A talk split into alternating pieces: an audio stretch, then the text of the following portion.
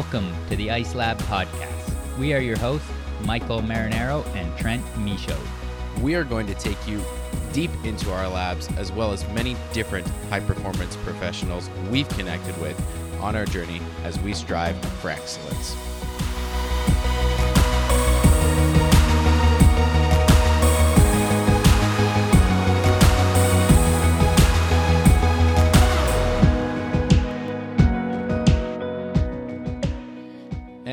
Welcome back to another episode of the Ice Lab podcast.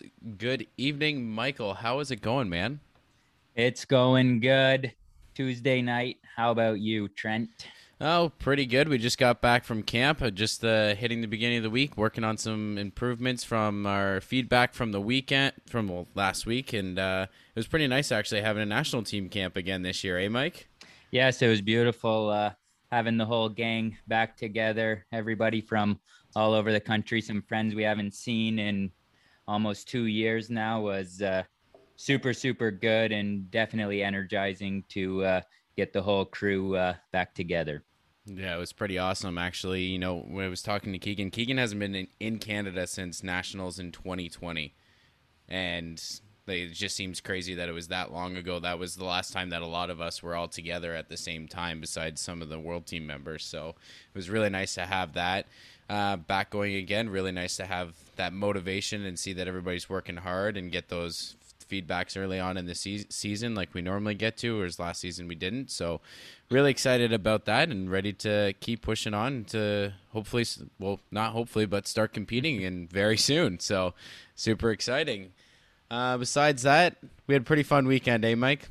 We did. We did. Trent played his first uh, beginner tournament, we'll call it. it. wasn't quite a real disc golf tournament, but it was a beginner event, part two usually uh, the shortest hole on a uh, golf course or disc golf course is uh, par three. So it's a little bit shorter. Par two, nice little entry pack, uh, beginner setup. And Trent did it, folks, for the first time. For the first time ever, Trent beat me, but it wasn't quite real disc golf because it was only a par two, which doesn't actually exist in real disc golf. But the pretend win goes to Trent Michaud, everyone.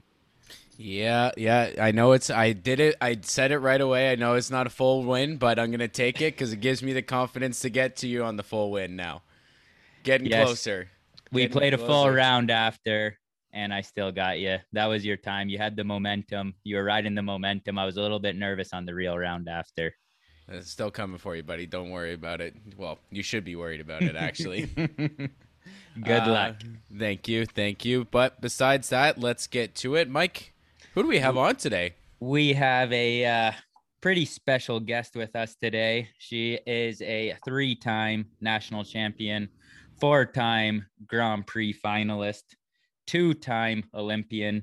And for the first time ever on the Ice Lab podcast, we have an Olympic medalist, an Olympic silver medalist, and one of my favorite guests so far. I may be a little bit biased, but welcome, Kirsten Moore-Towers. Thank you. Happy to be here. Uh, I'm I'm not going to say anything about one of your favorite guests, but I'll just pretend I'm happy with that. And congrats, Trent, on your uh, fake win on the weekend. Thank you. Thank you very much. It still feels good. Still uh, got some work to do. I want to. I'm gonna get him soon. I got to get him before the season's done. It's I, gonna happen. He's uh, he's uh, his learning curve is very steep, and we are pretty tight right now. So it's it's gonna happen soon. Unfortunately. Oh boy, I was talking to Evelyn, uh, as we do, a couple days ago, and we discussed how you guys at camp spoke more about disc golf than you spoke about skating. And so far in this podcast, that is true. So it's not it's not wrong. Well, I don't have a lot to contribute to the disc golf conversation, but we it's something we enjoy to do that's helping us uh, set back and use our minds differently from skating. It's helping us with our skating.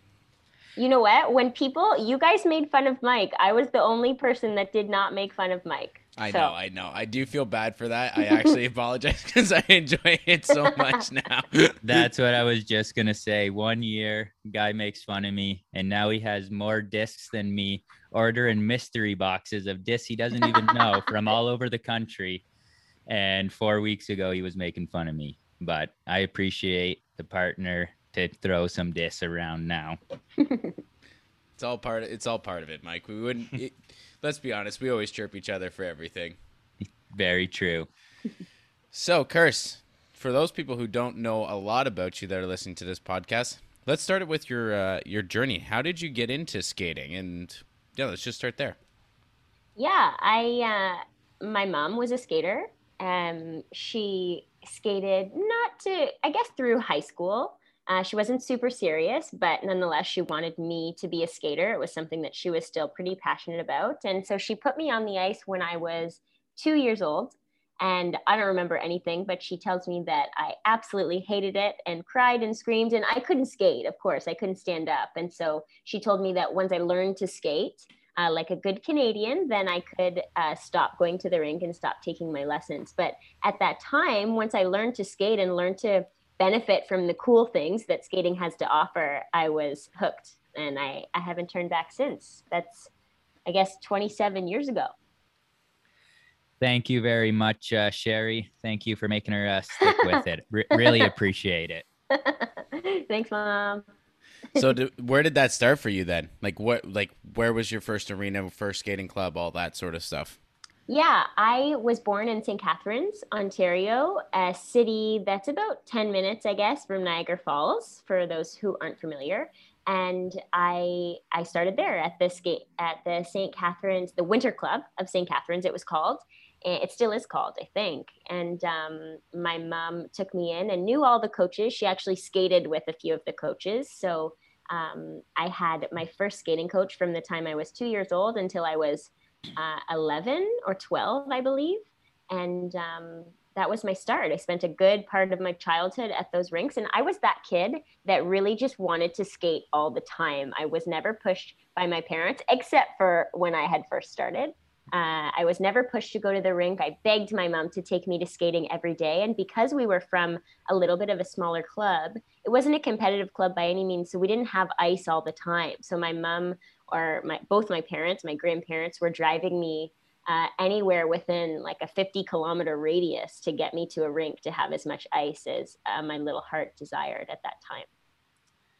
How long did it take you before you had dreams and aspirations of becoming a Canadian pairs champion? Uh, well, Canadian pair champion that took that took a lot longer. I was pretty set on being a single skater at the Olympics. Uh, I had no desire to skate pairs. I wanted to uh, do it by myself, and I was pretty adamant that I could do that. My my very first hero was Sasha Cohen, um, and I used to like write letters to Sasha Cohen. I don't think I've ever said this publicly. I never sent them. They were never sent. But um, I wrote letters to myself, and these letters would say, "Don't open till the Olympics." I have no idea where they are. I wish I did because that would have been pretty funny, actually. But um, the first time I knew I wanted to be an Olympian, I was seven years old. I remember it like it was yesterday, and I told my mom that I was going to go to the Olympics with the with the certainty and the confidence that only a seven year old has. You know, when you're like too naive to really know any better. And my mom, who I think wanted to let me down gently, she's a really nice lady, um, but pretty pretty realistic too. And she told me, you know, Kirsten, not everybody gets to go to the Olympics, but if you try your best, you should be happy with that. And I I told her, Mom, somebody has to go. Why can't it be me? and she says that at the time she was just kind of shocked that her little seven year old had this kind of idea that really made so much sense. And so she was kind of like, okay, here we go, and just did everything she could. Her and my dad both did everything they could from that point on to um, foster, help me to foster my dreams in any way that they could. That's amazing. Yeah, the conviction of the seven year old. You got to have that little seven year old heart in you for a lot of things, eh? Yeah, I wish I still had that. Uh, so then, obviously, so some of us know, but how did you get into pair skating then? Because you uh, just said you were not going to be a pair skater. Yeah, yeah. Um, I like I said, I wanted to go to the Olympics as a single skater. I was sure I was going to do it in 2010. Again, the confidence of a of a younger skater that uh, obviously doesn't know a whole lot about uh, what it takes and and how much obviously goes into becoming an Olympian. And um, I competed in singles at uh, a fairly uh, I was fairly successful in singles. I would say I was pretty successful as a novice. Um, I did a, a, junior B international, so not a junior Grand Prix, just an event just below that, and um, was pretty successful there as well. But um, once I turned 15, I was hitting a little bit of a funk. I still loved skating, but I had lost a little bit of the spark that I had. And uh, for those who don't uh, know me, I am uh, four foot 11, like if I'm stretching. Um, so I'm pretty short. And obviously, at that age, I was maybe even a little bit shorter than that. And um, I had had quite a few requests for pair tryouts. And as I mentioned, I wanted to be a single skater. I always turn them down. But as I was in this little bit of a funk as a single skater, I thought, what do I have to lose? Maybe I'm maybe I'll just try. I'll try something different and uh, see if that sparks my interest, or at the very least, I learn a new skill. And I was hooked. I just loved skating with a partner. I loved the idea of experiencing the highs and lows with somebody else and sharing my journey with someone else. And that's always been really important to me. And so, as a 15 year old, almost 16, I started my pair journey, which at the time was pretty late for uh, my friends around me. They had all started pairs much earlier than I did. You know, it's kind of funny because I'm pretty sure Mike did not want to be a pair skater either. He was going to be true. a single skater. It's meant You're to right.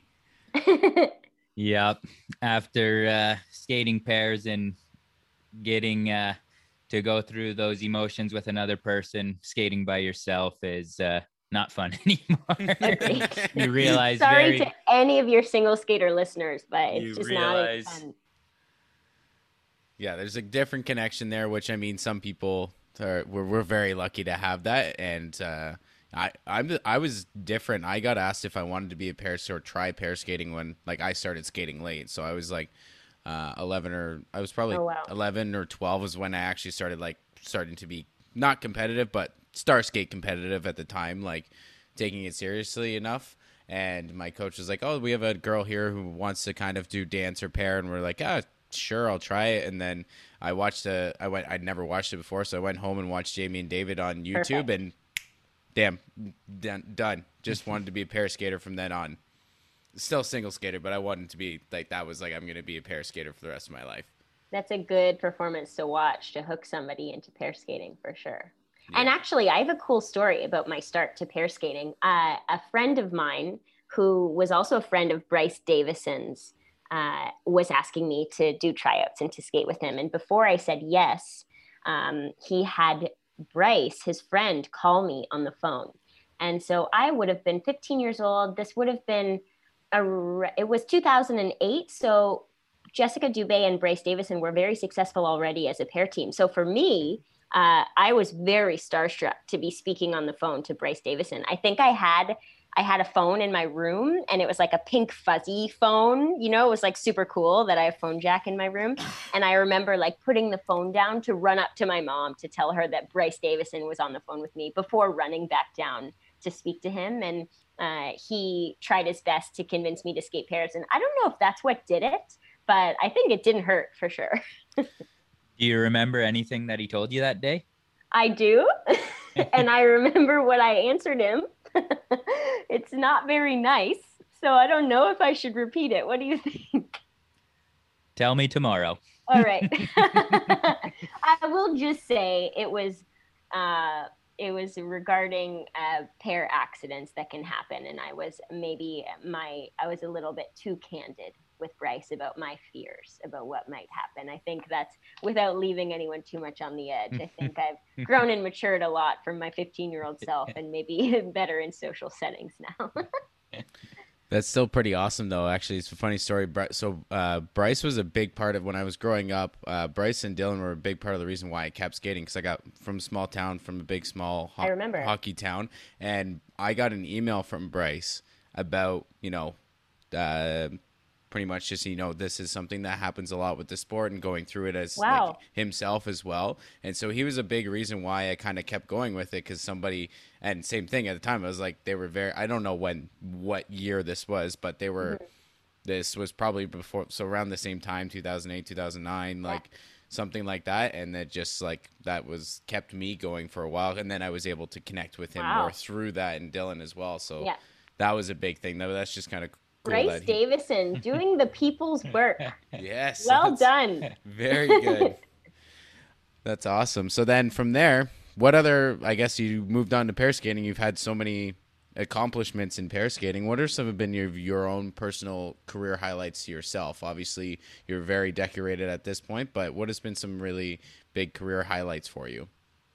Yeah, thanks, Trent. Um, yeah, I've been really fortunate to have great partners. Uh, obviously, I have a great partner in Mike, and and was so lucky to have a great partner in Dylan uh, before that. And so, a lot of my biggest successes have come from my journey, really, and um, kind of the day in and day out. That's what really gets me going, and what essentially I'll miss when this is all over. But in terms of results, a lot of people are surprised uh, to hear that um, when I tell them my career highlights, because they're not always the ones that seem the biggest. Like sometimes when people hear about um, winning a team medal in Sochi, uh, this is not my my favorite or my proudest moment by far.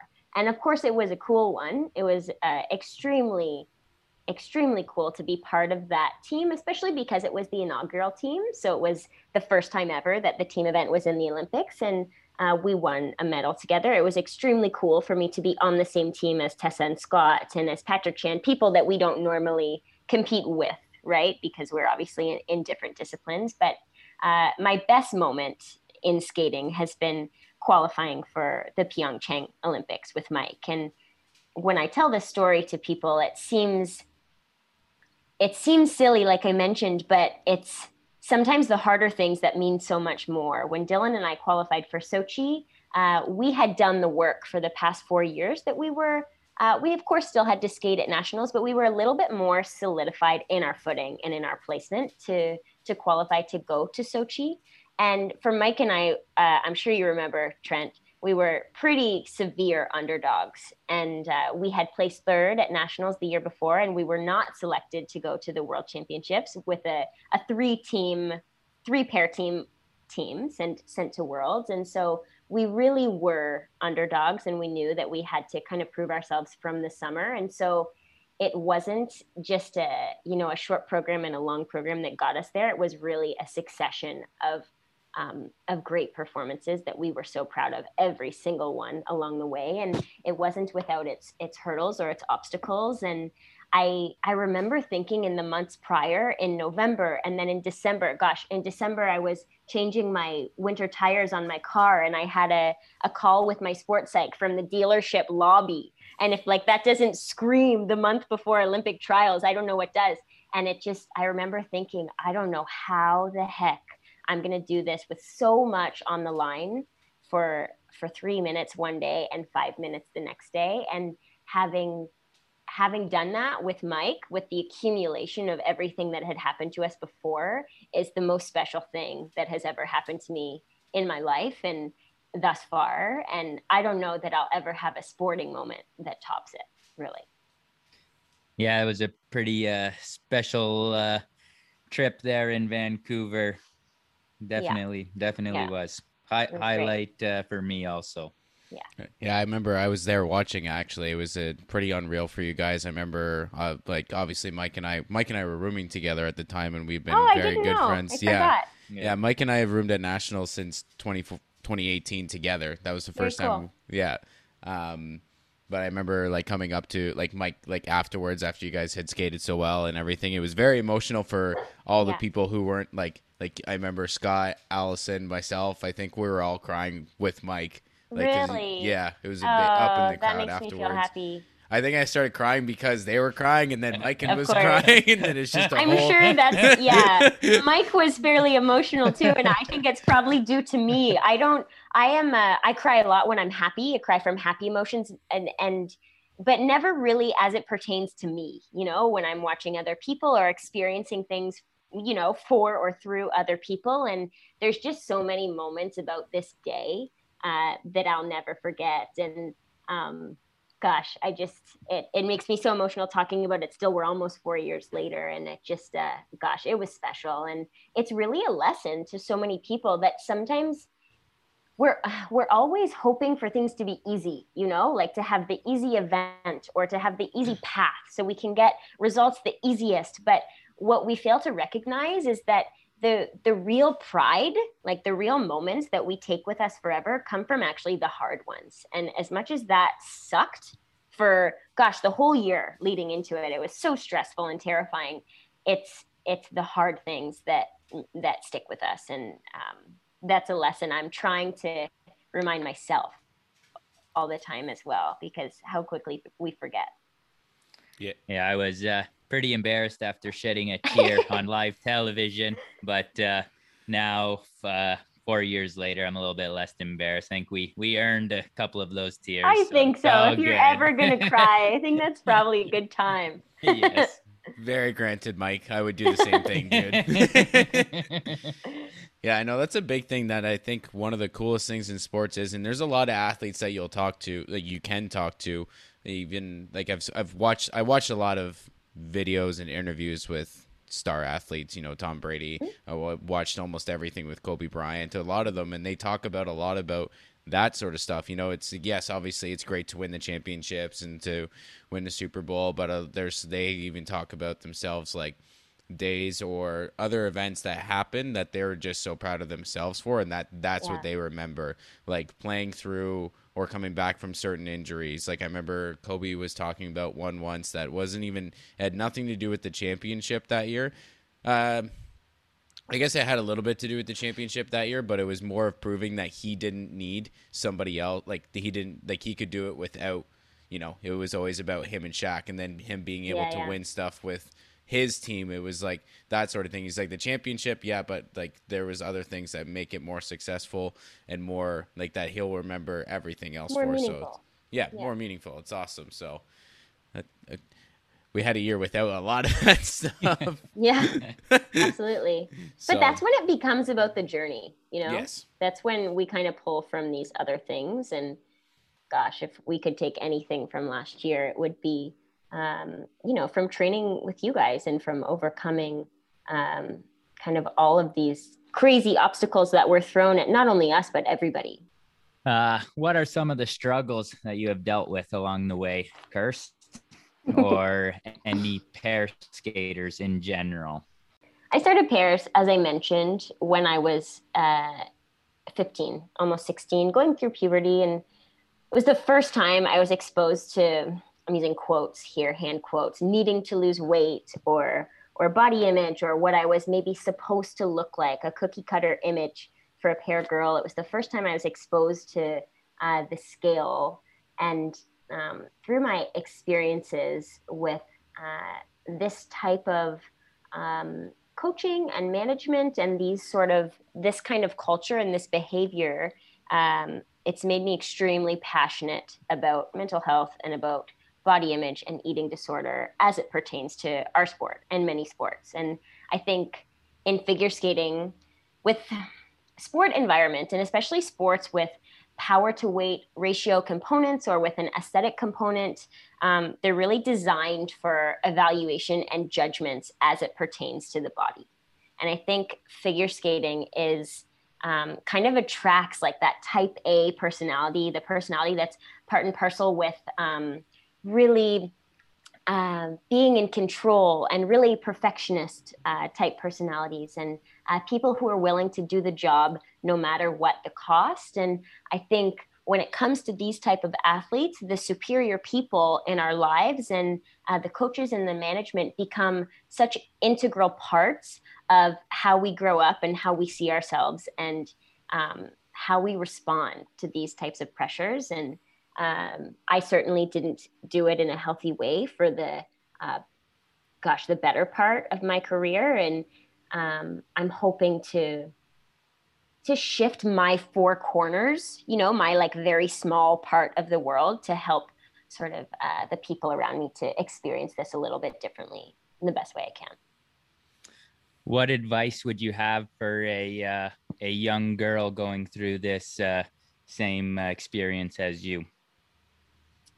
I think I think in sport context matters. So how I guess maybe not for the young girl per se, but for the person coaching her, context really matters, and it's um, you know functionality versus appearance. What is your body capable of? What can it do for you? How can it achieve your best results? And I think it's not an idea not to be mistaken for um, not working hard at our fitness and, and at the functionality of what our body can do, but instead having more of that as the focus and less of the aesthetic component and having everybody look the same in the same kind of cookie cutter body. And for the young female athlete, I think it's so important to have people around you that are supportive and uh, and I guess will show you good body image and the right way to uh, behave and to um, go about your training, really, because it's really hard to know what's right and to kind of know who to emulate when you are young and motivated and really want to get your job done. And I think it becomes so important to find the right people to emulate and, and put your focus towards the right things to put your focus towards. Do you think that uh, now this is just something that I've noticed, and I could be completely wrong about this, but social media used to be terrible, terrible, terrible, terrible for you know these sort of things. Body image, obviously, mm-hmm. it became a lot easier to be able to look at somebody on Instagram or whatever and see this perfect, you know, quote unquote, perfect body yeah. or whatever. Now, do you think that there's been enough, or would you recommend to people trying to find the people who are or follow the people that who you know who are standing up for change like that because there seems to be a lot more athletes using their platform like yourself um, but other athletes as well using their platform to help younger people with this issue. Or do you think or do you have any comments really on about that aspect like from the social media aspect as, per se? Yeah absolutely. Social media obviously is a monster and it can be uh, it's it's such a powerful influence and it can be positive or negative, dependent on who you follow and kind of where you attract your energy. And uh, for me, social media is a pretty positive place. I follow people that inspire me, that uh, whose messages align with mine, who make me feel sort of powerful and good or motivated and inspired. And I think if you um, really kind of make your feed in a way that it's sort of constructed to help you with all of these things it can be it can be i believe a very helpful and powerful tool for young people. Um, the tricky part is sometimes i think we we have influences around us who uh, maybe even subconsciously are uh, influencing in a negative way that you know like i said they're not even aware of. And maybe because they've been brought up in sport in a way that can be a little bit toxic and they haven't sort of made their peace with that. And so they exhibit or exude sort of these actions and behaviors or maybe even say things that um, can be conducive to uh, to negative body image. And so while social media is a beast in itself i think so much is done kind of in the ring, if you can say, or in our case, in the arena, in the dressing rooms. And I have certainly, um, it's really one of my biggest regrets. I have certainly been uh, a negative, um, really, I don't want to say role model, but I guess a negative body image exhibitor, if you can say, because I think when we speak about ourselves in ways that we don't like, even if I'm speaking about myself in a way that I would never speak about someone else or never even think about someone else, somebody younger or more impressionable that's around me really like a sponge swallows that up and thinks, well, should I think that about myself? And something harmless that that I believe is something that I believe is harmless to other people all of a sudden becomes a little thought that they have in their brain that they maybe never had before. And that's sort of how it happened with me very slowly, just kind of little little thoughts in my brain one by one, little by little. And then all of a sudden, especially when you're so driven to be the best and really to do whatever it takes to be the best, and you see this athlete across the room from you who maybe is uh, more successful, uh, you know, wins more medals than you do, whatever, who believes this and is saying these things, then you believe that you need to do the same. And I think that's where um, the bigger problem, if I can say, lies. And I should preface this by saying I, of course, am not a professional. Um, I'm an athlete, an athlete with uh, some experience in this area, but everybody's experience is different. And so right now, I've been trying to take seminars to learn things um, and learn from other people who have the education, who know more than I do, so that I can, as I mentioned earlier, help to affect my for my four corners of the world in a in a positive way. Yes, I think uh, we may not be doing better yet, but uh, the conversation has started, and we're Absolutely. trying. We're trying to do better. Uh, Skate 100%. Canada has started a new uh, safe sport uh, program and has assigned you as one of the ambassadors with uh, Patrick Chan. Mm-hmm. Uh, what do you do in this role, and what do you wish to accomplish? Well, we haven't started much yet. Um, with COVID, it was um, kind of a late start. And so, what I know about it is that ambassadors will be involved in increasing awareness and education on whatever kind of segment of safe sport that they're working in. So for myself, that will be um, body image and mental health with, um, you know, eating disorder involved. And we'll work closely with Safe Sport Communications Department to kind of create and promote change. So essentially, even what I'm doing here with you guys, what you just said, we're kind of trying to start a conversation and to facilitate the help that superiors and that coaches may need in order to kind of create this change. And sometimes I think we need to start at the grassroots, you know, to kind of start from the very, very bottom. And um, we know a lot about negative body image. We don't know a ton about body, about positive body image. We talk so much about the negative, of course, because it's important. But I think, as I mentioned earlier, if we can put so much emphasis on the functionality of the body, um, as opposed to just what it looks like, I think we can really promote change and create different habits in these younger athletes that they can carry with them, that they can foster with them as they move up, hopefully, throughout the sport. There's a quote by gosh, Tom Bates, and I'm not going to direct quote it. I'm for sure going to mess it up. Don't direct quote it, but it's something to the effect of thoughts become things, and what we think affects how we feel, and the way we feel affects the way we behave. And in, in the sporting context, ultimately, this affects how we perform. And I think, uh, certainly in my case, this is so, so true. When we feel confident in our body, when we have enhanced empowerment in our body, we can perform better. And it has nothing to do with, um, you know, not putting the work in to be your fittest, best self. This is so important. This is still so, so important. It's just about doing it in a way that's healthy for the athlete's mental health, that's not going to leave them damaged from the sport for years. yeah, for sure. And I think um, you know we had a conversation with Elijah on our like second or, or 4th mm-hmm. episode, and we asked the same thing. Like, you know, how do we start being better, and how do we start changing things? And for him, he said obviously the awareness part of it was is out there now, so there's more conversations.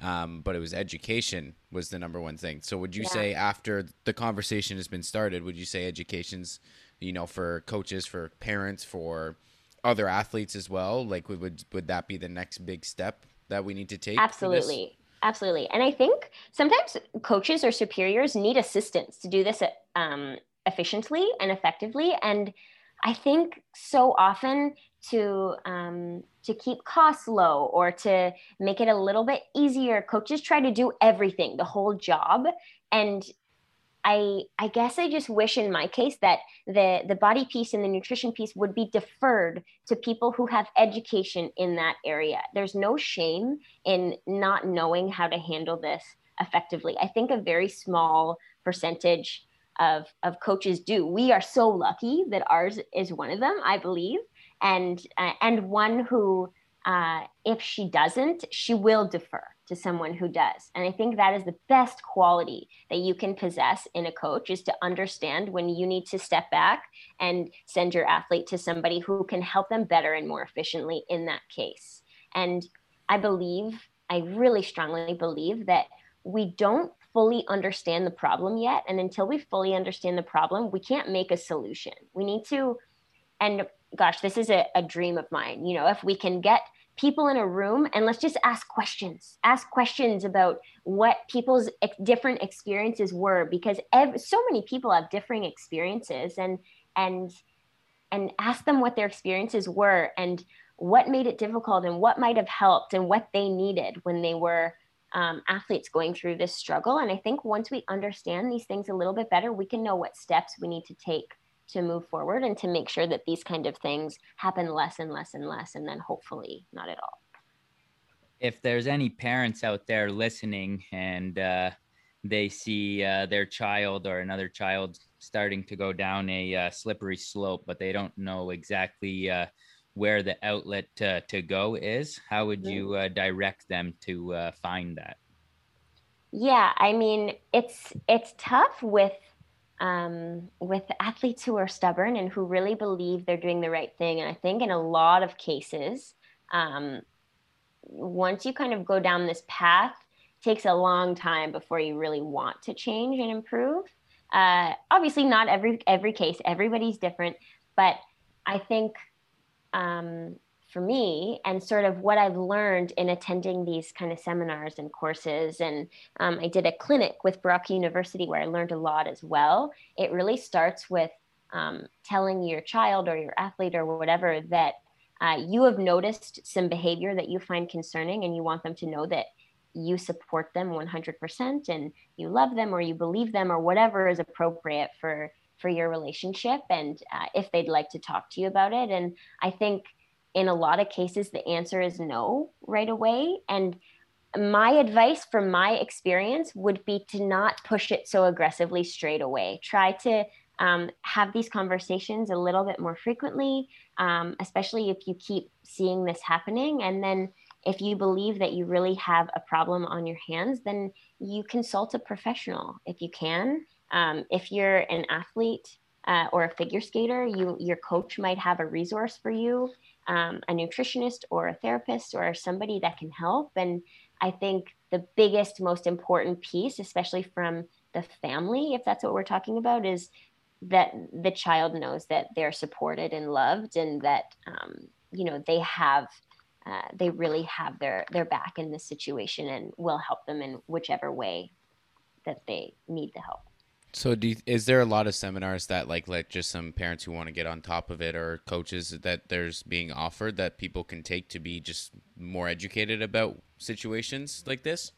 Yeah, I mean, it really kind of depends. Sometimes we get lucky, and whenever there's um, a seminar that's free, I always put it on my social media. There's um, Kyla Fox Recovery Center. Uh, she works with a lot of parents um, as does I still work with somebody uh, named Jody Richardson out of Montreal, and her clinic called Connect Psychology also works with a lot of parents. Um, and I think sometimes the issue with this can be the financial part, and obviously this isn't accessible for everyone. A big, big dream of mine, and it's a huge, it's a it's a huge dream at this point, would be to find a way for um, for our federation for Skate Canada to have some sort of a, a subsidized um, a program where parents and coaches and athletes can get the help that they need, especially after um, the I did a TSN piece last year uh, with I believe six other women surrounding eating disorder in sport, all kinds of sports. And after that, uh, many skaters saw it, I believe, and and because of that, many coaches. And gosh, five to eight coaches have um, reached out to me in just the last six months asking for help and what they can do for help and, and to help their student or their child or and even you know friends of my parents. People are really looking for this resource. And so um, it's something that i believe really is needed especially when um, money is an issue and and sometimes it is and really everybody should have access to to this kind of help if they need it well Kirst from your seven year old mindset i think if you set a goal like this you're very passionate and there's something that you can do and Thanks, from the way you're talking about it you're definitely going to do something and it's going to do something very great for our sport and for other people uh, surrounding you. this image Thank you. I hope so. And I hope I don't, I really don't mean to come off as a, as a professional. That is never my intention. Um, I have a ton of work to do to educate myself um, in sort of in regards to all of these things, but uh, I'm doing my best. I really am just trying to help as much as I can. It's something I'm extremely passionate about. It's become incredibly important to me at this stage in my career. That's awesome. Now let's go back to the current career just for a second. Sure. Um, you know, you've been to two Olympic Games. That's pretty. That's pretty unreal. Now let's talk just quickly about you know how did those experiences differ from Sochi to Pyeongchang? Obviously, different countries. Is there a lot of similarities? Is there a lot of differences? Like, uh, it, let's like you can talk about the experiences like not actually competing, but also of competing as well if you'd Sure. like. But how did those change for you? Yeah, I mean, in terms of location, I always tell people when they ask me that the Olympics, at least the the two that I have attended, really, it, you can't really tell what place you're in. It just kind of feels like Olympic land, like you're staying in a village, and so you have every country there with you. Um, the volunteers tend to come from all different countries. Now, um, I don't know about a COVID Olympics, but that wasn't your question, I guess. So, um, in terms of Sochi and Pyeongchang, it really did just feel like kind of the world coming together, and um, the audiences were such a mix of all different countries and supporters, and and so in terms of placement places, it didn't feel a lot different. Um, I had really different experiences because in the first one I was a part of the team event, as we mentioned, and so I competed a little bit more frequently, and so we had to um, build our week, our couple weeks, a little different. And with Mike and I in Pyeongchang, we were not a part of the team event, but we were there, and the team event won the gold medal in Pyeongchang, and so we watched, I think, pretty much every performance because we were always at the rink, either about to practice or we just finished practice, obviously for our own event, and it was, I think, a little bit more difficult than either of us thought to have all the energy and excitement of watching our teammates and friends win the gold medal. And we never expected to be on this team. As we mentioned, we were just so thrilled to be there in the individual event. But it was crazy to experience such the high energy and to be so genuinely excited for our teammates and then have to go downstairs in the Pyeongchang rink. The competition rink was upstairs, and then the, the practice rink was like down in the basement. It was like very dark. And so we would be upstairs and all these big lights and TV and camera and sitting in the kiss and cry and so excited for everybody. And then we'd walk downstairs and kind of go to this like dungeon type arena. Obviously, it was very nice, but um, this dark arena and do our practice. And so the vibe and the feeling for me for the two events were different. Um, in terms of not competing, I pretty much played it the same way both times. I went to any sporting event that I could get my hands on a set of tickets. Um, people joked about Mike and I in Pyeongchang that we were just like the ultimate sports fans because any sport we went to and we were cheering the loudest and we took photos and we were so excited for people we had never met before. And um, that's a really cool part of the experience for me as well. I think it's so special to uh, take such pride in being part of team canada and we were so fortunate to compete early. Uh, pairs was the first event in sochi and in pyeongchang and we stayed until closing ceremonies both times. So i had over two weeks to be a sports fan and um, the one of the highlights of my Sochi games was watching the female, uh, the women's hockey team win their gold medal. That's And sick. It was our whole Canadian delegation was there. Um, sorry, our whole Canadian figure skating team was there. The women had just finished competing, so we watched Gabby and Kaetlyn, and then we ran over to the hockey rink, and everyone caught the end of the game. And Canada was down two nothing until pretty late in the game, so it was a very exciting win and um, it's it's cool for a lot of people to hear that that was as much of a highlight for me as winning a silver medal and stepping on the podium. Yeah, you know uh, the I uh, since I've been a kid, obviously the Olympics is like for a lot of sports is like the Super Bowl or the Stanley Cup for a lot of us because it's only every four years. But since I've been a since I've been interested in you know have started to you know set that goal if I want to be an Olympian one day, um, that's been a big part of my actual. I I I love sports and I love what sports does for our world and for people. Like I never would have met either of you two, you know, Mm. without sport.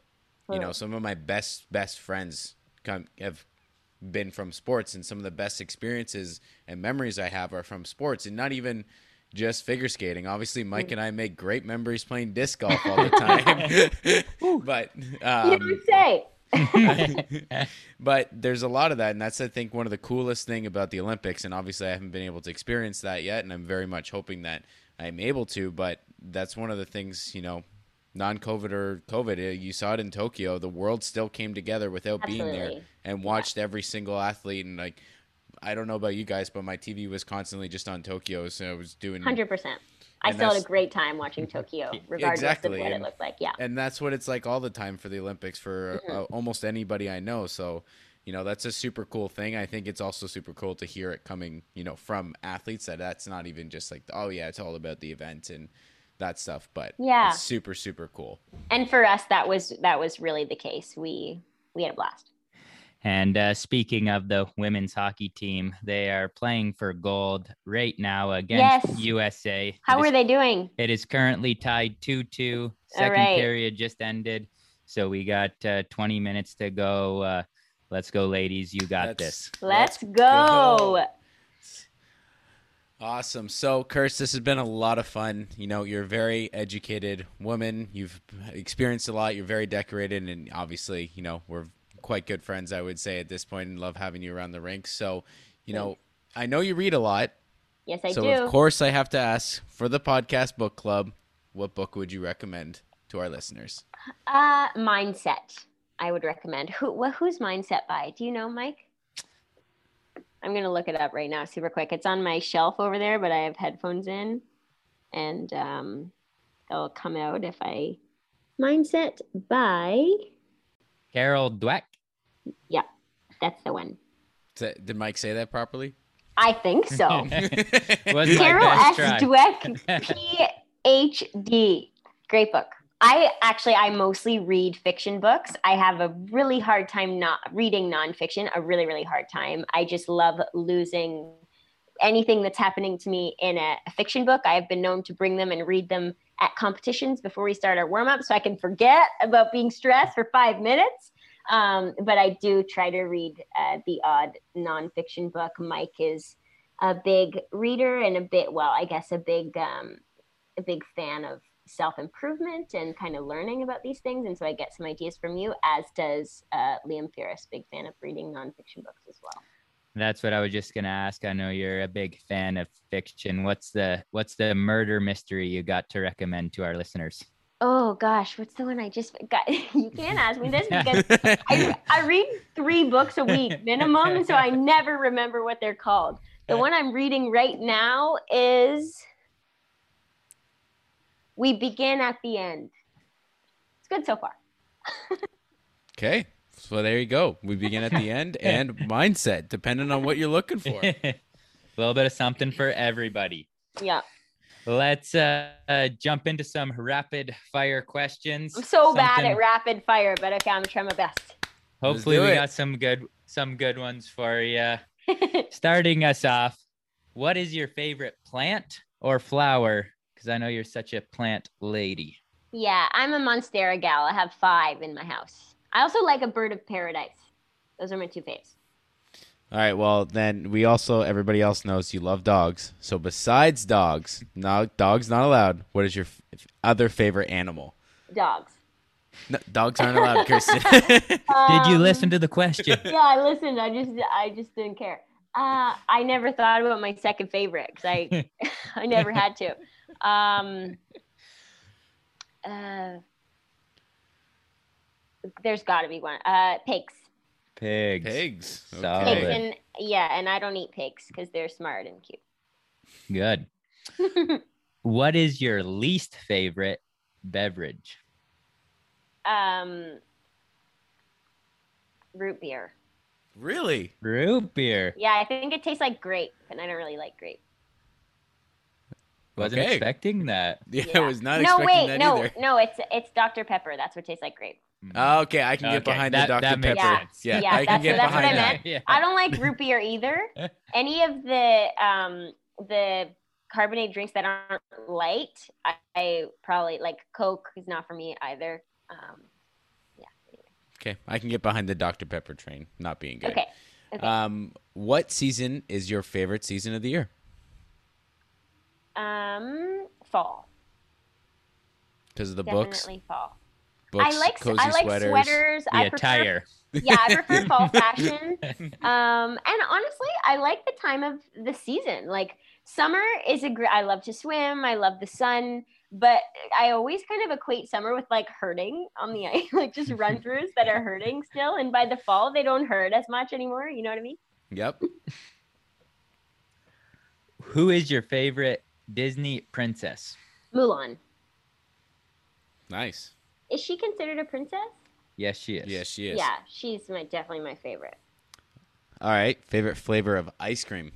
Cookies and cream. Mm. If they don't have it, I, I'm not getting ice cream. It's not worth it for me. Favorite cartoon as a kid? Um, I guess Barney's not a cartoon, but I watched Barney until like I was probably too old to watch Barney. In fact, I have a very vivid memory of my uncle Brad making fun of me for watching it when I was like six or something. Super not nice. I also liked Arthur. Arthur. Arthur, Arthur, yeah. was my favorite, and no it, has, way. it has recently been canceled. what? Yes. oh no. Do I want to know why? I don't know enough of the details to speak Okay. about it right now, but Okay. it has been canceled. Oh no. Oh, I didn't even realize that. Oh, Wow. Arthur. Shoot. Arthur the Aardvark. Shoot. All right, and last question, because I think you've done both actually, bungee jump or skydiving. Oh, bungee jump. Really? Bungee jump. Reasoning? Yeah. Any Skydiving. reasoning? Why? Skydiving was uh, super fun. Um, a little scarier for me. I prefer bungee jumping because I like to feel like I'm like attached to something. So bungee, I'll do it without a second thought. But skydiving was it was scary for sure. But going with a person, I wasn't near as scared as Mike was. I will I was say. just gonna say, didn't I hear that Mike was crying when they opened up the door? Uh, no, it, it was actually in the car on the way too. I believe I wasn't in his car, but a, a friend of I mine. don't remember that. I don't remember that at all, guys. I had a I blast. actually, I I, highly recommend it. I got Mike that for his birthday, I think, right? Or like birthday and Christmas. I was the one who got Yeah, him Yes, you the, did. the skydiving ticket. And I think his grandpa was so upset. He was trying to pay him to not go. My grandpa offered to pay Kirsten back for Yeah. her uh, present. But I think you were you go. were happy you went, right? It was really fun. One hundred percent. I'm definitely gonna go again, probably three, Yeah. four more times. That's how Yeah, that's how good it was. It's Yeah. highly, highly recommend it. Yeah. Oh, maybe I changed my answer. Maybe I changed. I don't know. Maybe I changed my answer. no, rapid fire, you go with the gut thing, so it's bungee Okay, jump. Well, bungee jump, I guess is the answer. I'd like to do the New Zealand one. It's the highest one in the world, I think. Hmm. Did not know that. that. That's cool. Yeah. Have you you haven't done either, eh, Trennt? Neither. I don't know. If I like- Really? yeah. So you want like, me to buy you that for your birthday? I don't know, because then I'll feel bad if I don't go. okay, I won't do it. I like I'm not scared of very many things, but like like heights I'm still like not the best with and bridges. I don't like bridges. I don't trust bridges. Yeah, it's. I'm pretty scared of heights too. Um, bungee jumping, I just, I don't know. I was younger. I just, they said five, four, three, two, one. I just booked it off the thing. Um, but skydiving, always nervous. But since you have a person on your back, you don't have a choice. Like they Yeah. just push you out the plane. So Yeah, I would don't know. recommend. It's such a Once weird you're- thing. Once you're in the air, it's zero scary. Like I your know, stomach is not falling. You're just No. complete enjoyment, time of your life, going nuts. Super, until super good. they pulled the chute. When they pulled the chute for me it was scarier than when we were falling Yes, because then you're going very slowly towards the ground and they have you steer and the person is very closely connected to you. And so they unhook a little thingy. Do you remember mike? So there's a little bit of space between you. And i was so nervous that my girl did not know what she was unhooking. And i was like it's okay. Just leave it hooked. Just leave it. It's fine. She's like no this is gonna be great. That was the scary part for me solid 10 inch drop while you're Yeah. about a kilometer in the air and you just hit the bottom of the saddle. yeah Yeah, see, you're not really convinced that that, Yeah, that part's sorry. not helping me, guys. We're doing it together, Trennt. I Seems like know, something I know should it's gonna happen at some point, but I'm gonna probably recorded. It's on, it's on record. After Doing the it. season, let's do it. Let's celebrate a successful season and go skydiving. Let's bring Ev. It's gonna be fun. Perfect. I was just gonna say, Ev, you're signed up. You're Yeah. in. We've decided without you, we are going after the season. Good luck, Evelyn. I think she's gonna have better time with it than I will. I'm gonna yeah, be the one gonna that's say, gonna I'm be the pretty sure she's gonna be okay.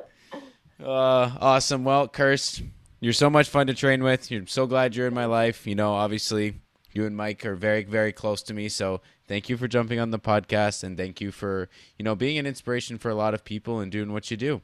Thank you so much, Trennt. yes. Feelings mutual. Thanks. Thanks for being you, Kirst. Always, always appreciate you. And uh, hopefully, uh, we have some listeners here that uh, uh, have learned something from you and uh, can can change a life. Hope so. I hope so. Thank you so much for having me. It's so fun. Anytime, and for any of the listeners, what's your Instagram and your Twitter? Uh, both are at Kirsten underscore MT.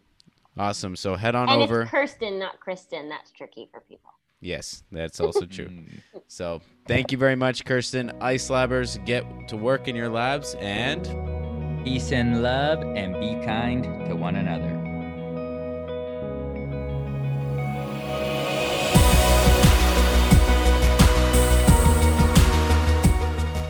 This episode of the Ice Lab podcast was produced by Trennt Michaud and Michael Marinaro. Music produced by Hugo Schwinard. If you haven't already, share with your friends and leave a review. Follow us on Instagram at Ice Lab Podcast for more information and to stay up to date.